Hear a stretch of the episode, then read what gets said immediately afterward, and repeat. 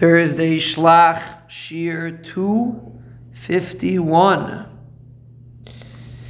Perek Yud Aleph, Pasuk Chof Zayin. The Pasuk is going to do something very interesting over here. Yesterday's Pasuk, we mentioned, Terach gave birth to three children. Then, for some reason, we elaborate, we embellish eh, Terach's life, and we repeat again. Ve'ela toldos Terach. These are the children of Terach. Terach hoylid es Avram, es Nachar, ves Haran. Apparently, it's important to uh, stress that these are the children of Terach. Avram, Nachar, and Haran. The Haran hoylid es Lot. And Haran gave birth to Lot. Now, the Torah stresses that Haran gave birth to Lot, even though Haran gave birth to two girls, but for some reason that wasn't important for the Torah to say over here, and therefore we're only stressing the men, Lot, who came from Haran. But it's interesting that the Torah repeats, Ve'ila toldos Terach.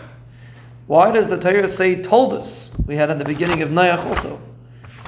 We said before Noach's children, and then Torah starts again. Eila toldos Noach.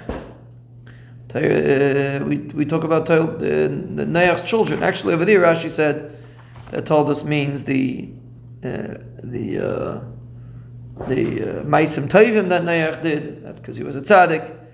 But apparently, we we stress this is the generations of Noach. So over here also, apparently, we're stressing the generations of Terach, and of course, everybody else had children, like we said.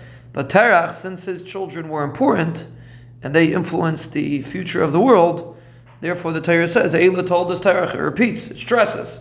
Terach himself, we know, was a Rasha, like upon him before he did Tshuva.